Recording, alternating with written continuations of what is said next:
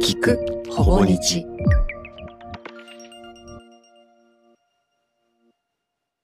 水野圭也と岸田奈美のラブ相談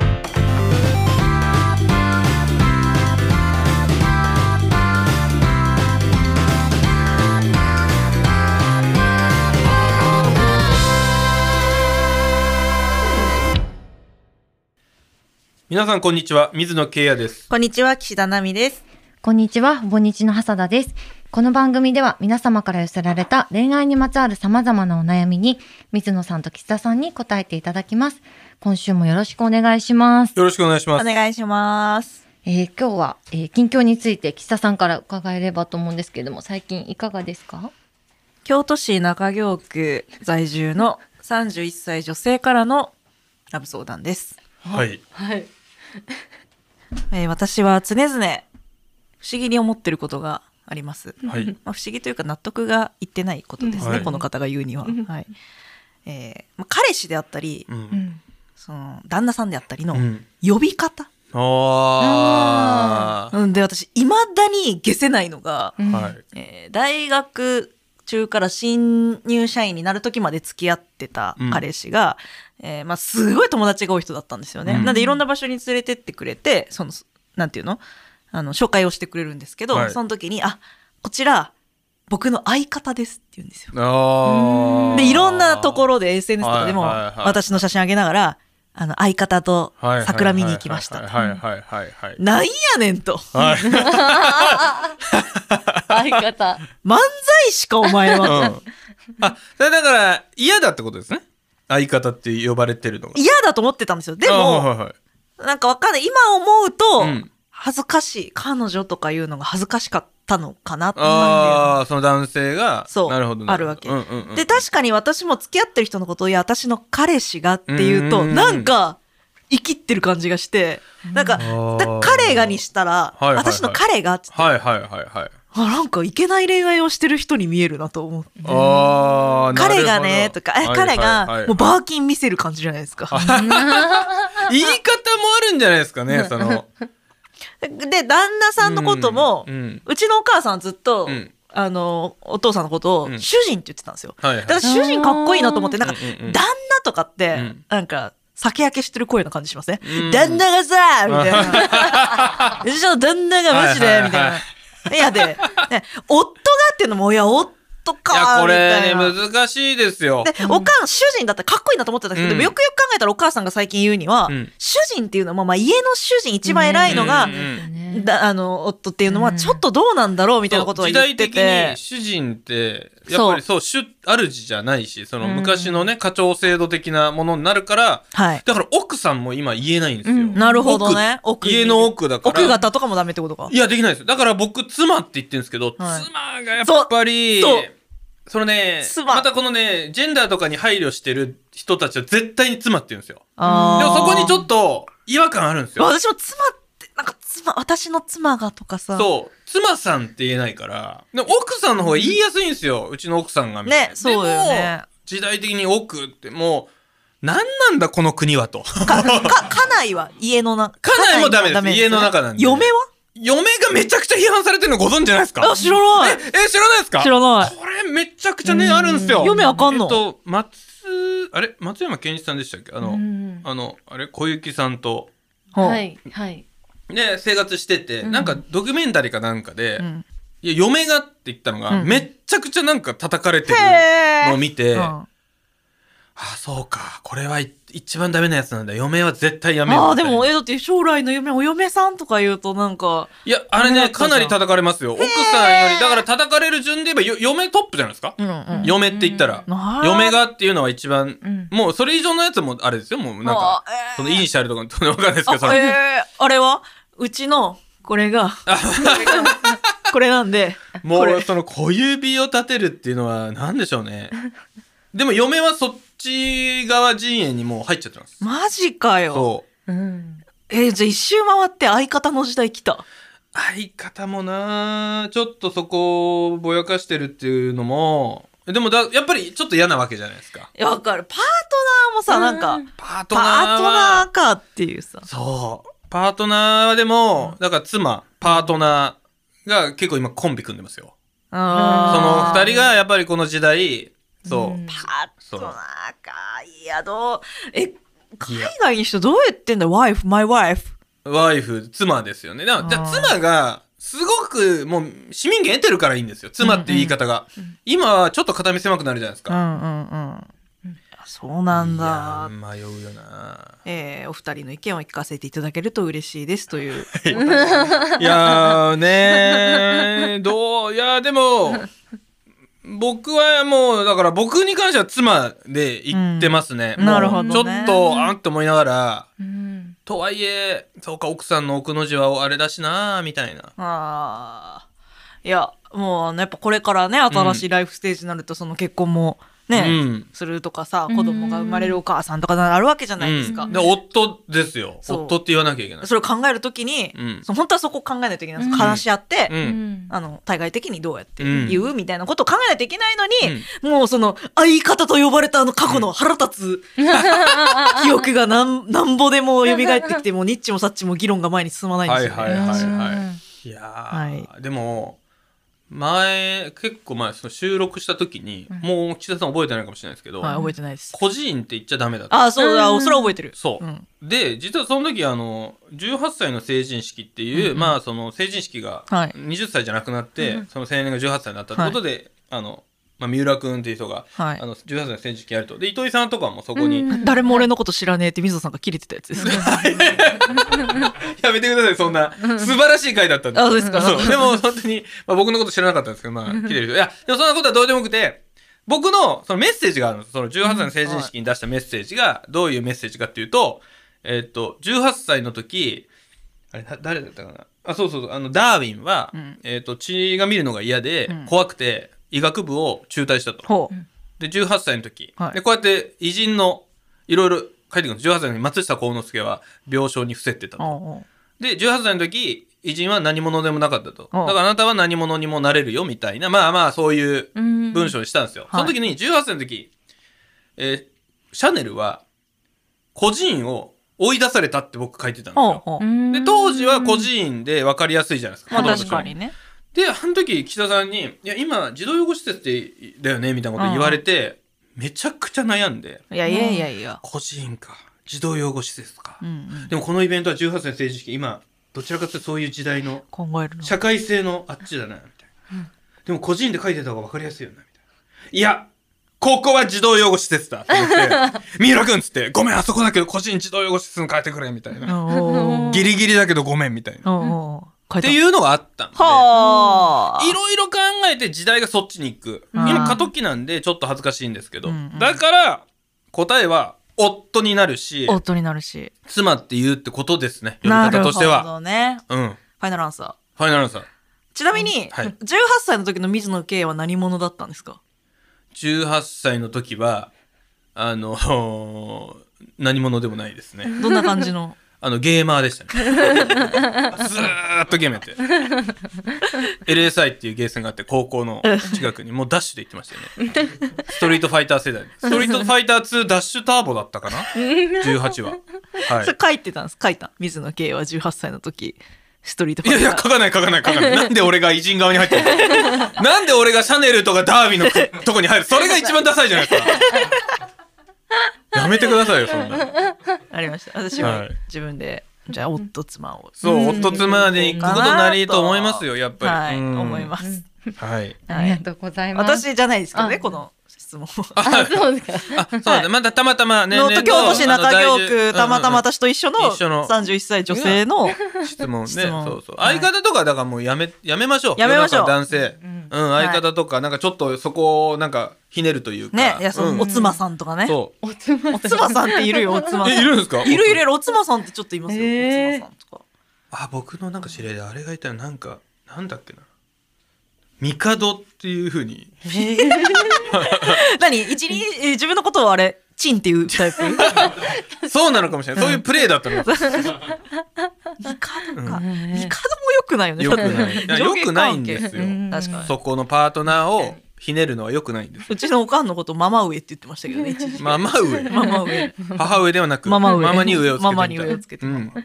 ちょっとわかんないです。ありりがとうございました。じゃあ早速はい。一通目のまあラブ早速じゃないですけど そうですね。全然ダラダラ喋ってま早したけ速ど。早速。一つ目のラブ相談をご紹介します。ガルボーさんよりいただきました。えはじめまして、こんにちは。結婚4年目の子持ち夫婦です。育児疲れもあってか、夫の些細な行動にもイライラしてしまいます。特に生理的に無理なのが、鼻をすする音です。何回噛んでとお願いしても無意識ですすります。その度に嫌悪感を感じます。最近は電動歯ブラシの音にも腹が立つようになりました。係ないこんな自分が嫌でしんどいですというお悩みをいただきました。そうですね。いやー、鼻をすするって、これすごいわかるんですよ。うちの娘が結構その鼻がアレルギーですすっちゃうんですよね。うんで、鼻をすすってるとちょっと他の病気になってくんで、うんなんかこう、薬塗ったりとかするんですけど、すするのやめてって言っても、夜になるとズズズズって進んで、うんああ、ダメダメって薬なんか何個のみたいなの飲んだりするんですけど、それが1年2年とか続くと、うんもうなんていうのやめてって言ってるのにやるから、もうすすってる音が僕に対する攻撃に聞聞こえてきちゃうんですようんだからすごい本当にイライラってしちゃううん時があってこれはだからすごい分かりますこれ、うんね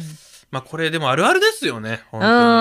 私は多分すするタイプですね。そのうんやめろって言われてもやめれない、うんやめれないんで。ですよでこれだからやめられやめさせられないんですまず、うんそうだ一個重要なのは引き出し理論や。そうそうそう本当に引き出し昔喋はったな閉まらない鼻をすする音はやめさせられないそう。でも電動歯ブラシの音も腹立つようになって きたの。これウイルスのように。ブラシ。違はい。鼻をすするとちょっと音の種類違いますけどうしさ、電動歯そブラシの音って本当にもう掃除機とかそういうのもうそ嫌うじゃないそうそうそうそうそう。だから、お前、何何くなんか顔周りをきれいにしとんねんっていう腹なの。お前はよそうつって。 お前みたいなもんが何を鼻を垂らさず、なんかまた入れて、 ね、なんか清潔ずらしようとしてんねんっていうのが腹。だからもう髭剃りとかにも腹立ってくる。もうだからこれ夫が腹立つってことだよね。そうこれは。いやーでも、やめさせられないんですよ。うん。これがまず一個我々はそこまで来てますよ我々としてはね、うんだから今後はそれを、まあ、どう受け入れていくかといううか、ん。僕はでも一時期やってたというかあれは一回ちょっとその場を離れるっていうになってましたねああ、でもそうか、それいいかもうねん、。なんか気になる行動うをんでも子供が取ってそれをしかもいろいろまあ病院とかも連れてったうんうりん薬も飲んでるんですけどあもう無理だってなったらその鼻をすする音が来た時にちょっとこうやめてみたいな、うん揉めるぐらいだったら一旦ちょっとその場を離れるっていうか、うん部屋を出るすごいな。話すするとおとんが出ていくんや。そうすごいシステ ム。いやーそう、まあ一応いろいろ努力はしてみたんですよね、そうそうでまあ減ってきたんです、まあ、うん薬も飲んだりするんで、うんでもこれはまあ癖なんでなかなか、うん、治らないんですよねならないようね。んその本当今はないですけど私昔あのなあの指ポキポキ鳴らす人と付き合ってた時、はいはいはいはいはい。マジでしんどかったですねやっぱ、うん私もあの指をパキパキやるやつ、うんうんうん無理なんですうよ、ん。折れたって思う、うん。うん折れてないそう、でも、そう、折れてない。全然折れてないですよ。ちょっと気持ちいいんですよね。そうなんか。あれが無理うん。でもそれやっぱ、一回はやめてっては言った方がいいじゃないですか。一回はね。言ったうんうんでももう治んないってな治んっなてい。あでもそうのん水野さんがさっき言った自分への攻撃に思えてくるそっていうのはそうそうそれでイライラしますよね、うんそうそんなことは多分ないんだけそうどそうそう。だからやっぱりこの、そう、育児疲れ。これね。だから、僕は最近はこう、あの、育児疲れの時は、うんあの、ヨギボーに売ってた、このちっちゃい、なんか、あの、半月枕みたいなのあるんですよ。ううんんなんでしょうねももいもいみたいな形で、うんこのそれを結構近く置いてあって、おあダメだと思ったらそこでコテンって寝てますねどこであってもそのリビングであって も一回寝る。一回本当に1分でもあでもそうかも、ね、本当にそれやってますもうだからあごめんヒットポイントがっつっ てでそれ頑張っちゃうと大声出ちゃうんですうよ、んうんううん、うん、んそう昨日もね出ちゃったんですよ、大声がそのこれがまた難しいの子供って眠くなってくると、むちゃくちゃなことを言い出すんですよ悠々でもそれが気づけない時に、うんつまりこの子は今眠くなってるんだってことを気づいてなくて、うんなんかご飯をこう、しまあ、下の子がちょっとあんま食べずにうろうろしちゃってちょっと体重が減ってきてるちょっとうん僕はそこビビっててでこれ食べないけど納豆を食べるって言ったら納豆食べるって言うんですよ。うんうんで納豆を置いたらこう開けようとしたら「いや自分でやるんだ」みたいなこと「うんああいいね」っつってパッて開けて、そしたらからしが入ってて毎回その3歳の子なんですけど、はいこれは食べちゃダメなやつみたいなこと言ってくるんですよ、うんああそうそうそうみたいないいね頭いいなみたいな感じでからし出すじゃないですか、うんでこのその次タレじゃないですか、うんタレを開けてって言った言ってきたんですよ僕に、うんああいいよって言って開けようとしてそしたら薄い紙があるじゃないですか納豆、うんうん薄い紙が、うんうんでそれをこうピッて開いたんですよ、うんそしたら「自分でやる!」っつってもうめちゃくちゃ切れてきたんですよ、うんその僕がピッとやったり、うんうんで僕はいやいや醤油をかけるにはこの薄いピを取らないとかけられないよって、お結構声張ってる僕がいてああダメだこれはっつって一旦寝ますって うんいやーあ心のーねうん切羽詰まり具合でだからこのやっぱり疲れをいかに取るかっていうのをまずやってもらいたいですねあー大事かも、うんそのやっぱ何も考えないようにするっていう時間ってすごい、なんかさよくさヨガをするとか、はいはいはいはいなんかアロマを炊くとかいろいろあるじゃないですか癒し、うんうんで私それって今いいつもと違うことをしてる時点で脳がめっちゃ動いてると思ってるんですよ、そのなんか休まなきゃとか、うんうんうんうんよりもやっぱその一旦思考をシャットダウンする方がよっぽど私癒されると思っているから、そのちょっと1分寝るとかもそうだし、最近はなんか教えてもらったのもサウナとかでサウナ私嫌いなんですよ、うんうんまあ、厳密に言うとサウナに入ってるやつが嫌いなんですけど、うんこれはちょっとすみません話が長くなるのでうん置いとくと水風呂だけ入るんですよはいはいで水風呂入ると寒いじゃないですか、うんだから体がもう死ぬって思って、その脳みそを止めるんですよ、一旦こうシュあーあなるほどなってるほどだから水風呂ってずっと使ってると、はーって、はいはい何も考えなくなる。あの時時間って実はすごい大事らしくうて、うんあの、まあね、あの、お子さんが今ちっちゃかったら難しいかもしれないんだけど、うんでも水野さんが言ったその、ヨギボー買って、うん一瞬寝落ちするっていうのは、うんいいと思う。やった方がいいと思う。うん、やっぱこの疲れをいかに取るかと、うんこれはなんか僕の友人が言ってたんですけど、ん友人が言ってたエピソードもすごい好きなエピソードなんですけど、うんなんか銭湯行ったんですよ、ほうほうそしたらまあそのそこは結構そのタトゥーとかも OK うんなうんうん銭湯で、でもすごい背中に入りまくった、うんタトゥーの入りまくったうんうん。人がそのずっと立ってたんですって、うん脱衣所で。脱衣所で。何何してんのかなと思っうんてうん見たら、あのーなんか自分のボックスの,、うんうとうんの隣がなんか使ってて、うんで自分のボックス開けられなかったんほですうってほうう。んそれをずーっと待ってたんですって、うんそうのん方が。はい。まあこっからだから偏見もあるし、うん正しいかどうかわかんないですけど、はいそのももしこの人がお風呂上がりじゃなかったら、うんこれ待ってんのかなみたいな。うんもう「あーおい俺のじゃねえか」って言っててもうん疲れが溜まってるそうただ状お風態でね呂の「ふー」っていうのであの待ってたと。うんでその時にその僕の知り合いが言ってたのはあの優しさって状態なんじゃないか。うんうんつまりみんな優しさって性質だと思うじゃないですか自分の持ってるこの人は優しい人この人は優しくない短気な人って分けてるけうんうどん実は状態でそうね。そう体調もあそう、るし、ね。体調だし、なんかこのガルボーさんは、あのーこうやってどんどんイライラしてるけど、本当にこの状態がイライラさせてるといううんか、うん。だから休むってことがいかに大事かっていう、うんうんそう。そのさ休もうと一生懸命してさ、その寝て寝ようとしてうんる、一歩寝落ちとかしてる間に、この夫が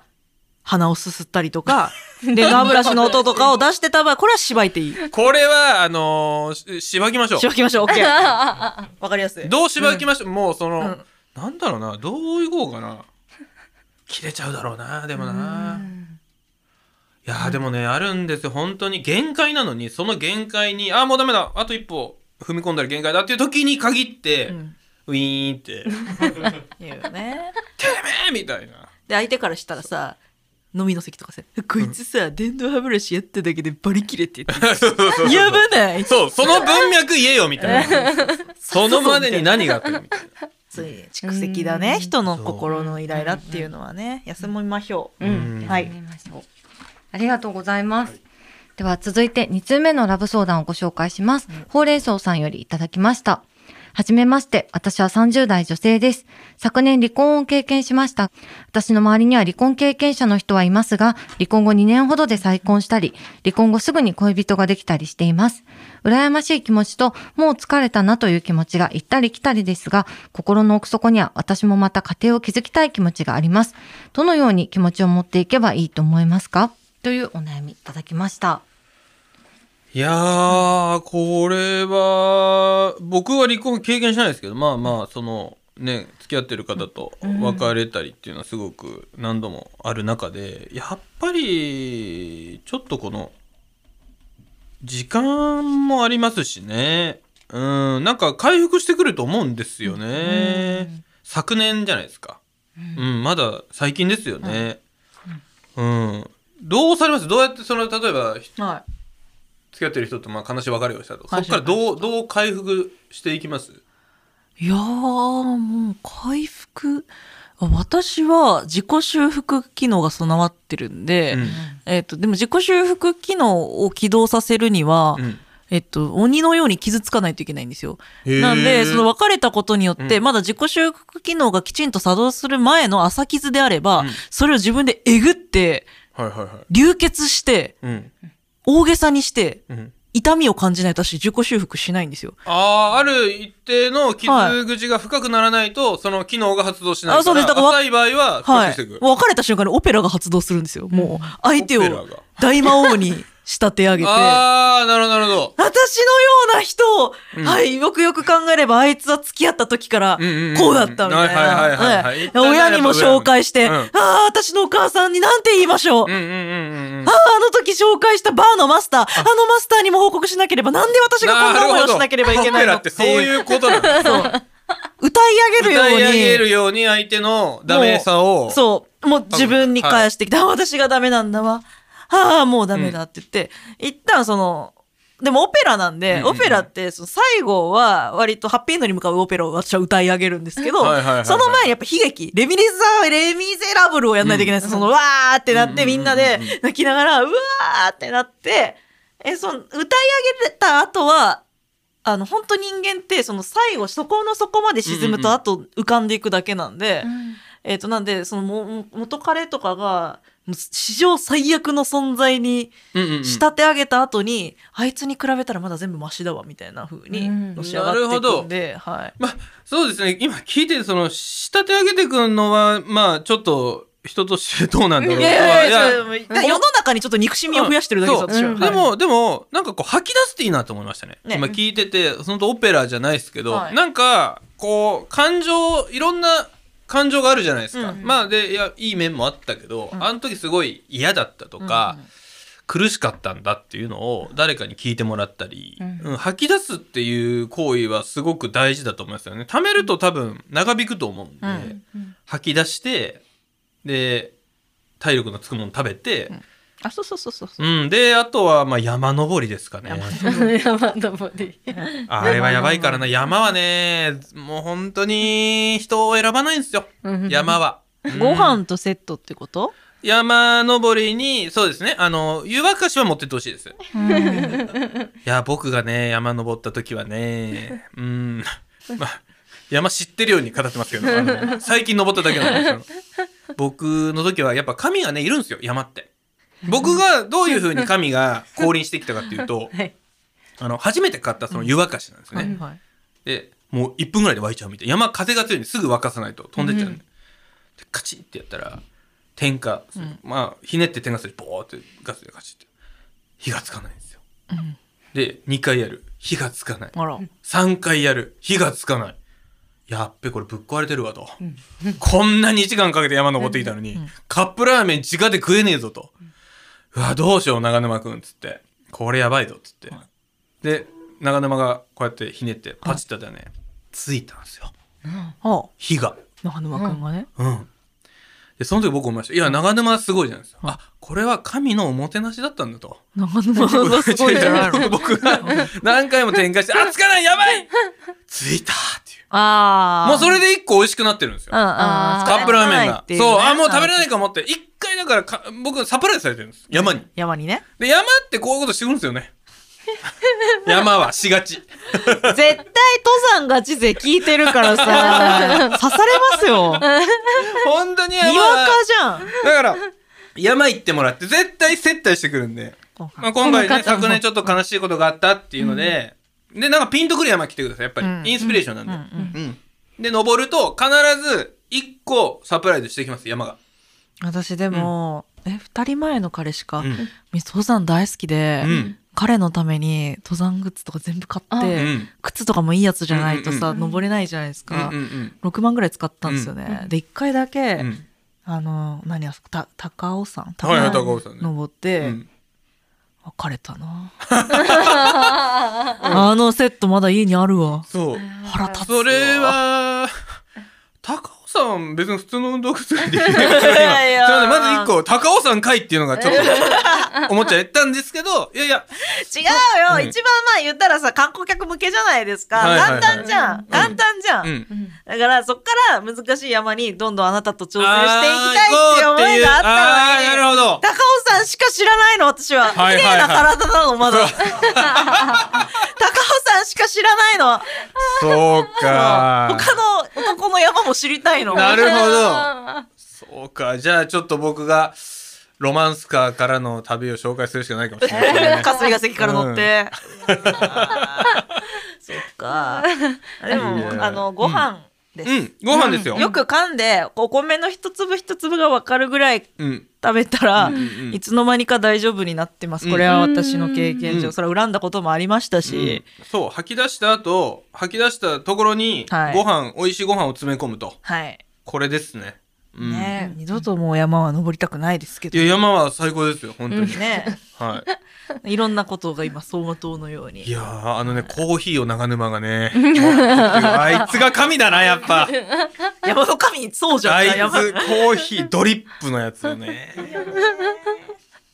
すげえありながとうございます。はいはい。今週もありがとうございましあた。えー先週ラブ相談が一旦お休みに入る旨をお伝えしましたが、あの、感想は引き続き募集しております。このエピソードが好きだったですとか、お二人へのメッセージなど、自由にお書きください。ほぼ日のラブ相談ページよりご投稿いただければと思います。あそういえばさっきあの全然関係ないですけど、あの岸田さんが話してる時に、なんかこう僕が動いたら岸田さんの足にぶつかっちゃってえ嘘でなんだ「あごめんなさい」って声が入っちゃったんですけど、 多分ね聞いてる人何のごめんなさいだろうって思 ったんですよあるじゃないですかレストランとかで今ちょうどテーブル席ぐらいの距離があって動いた時に足が下でぶつかっちゃったんで「うんはいあごめんなさい」っていうのはおい全く気づいてない私じゃなくないあれいや多分岸田さんだと思いますね、本当うんええ本当岸田さん以外の足気づかなにかったぶつからないと思あうあ怖い話だ、ははいやもう全然関係ないごめんなさい入れちゃったっていうのはずっと引っかかってたんで、はい、まあというわけでまた来週、ラブ相談でお会いしましょう水野圭でした岸田奈美でしたさような寂しいねらさようなら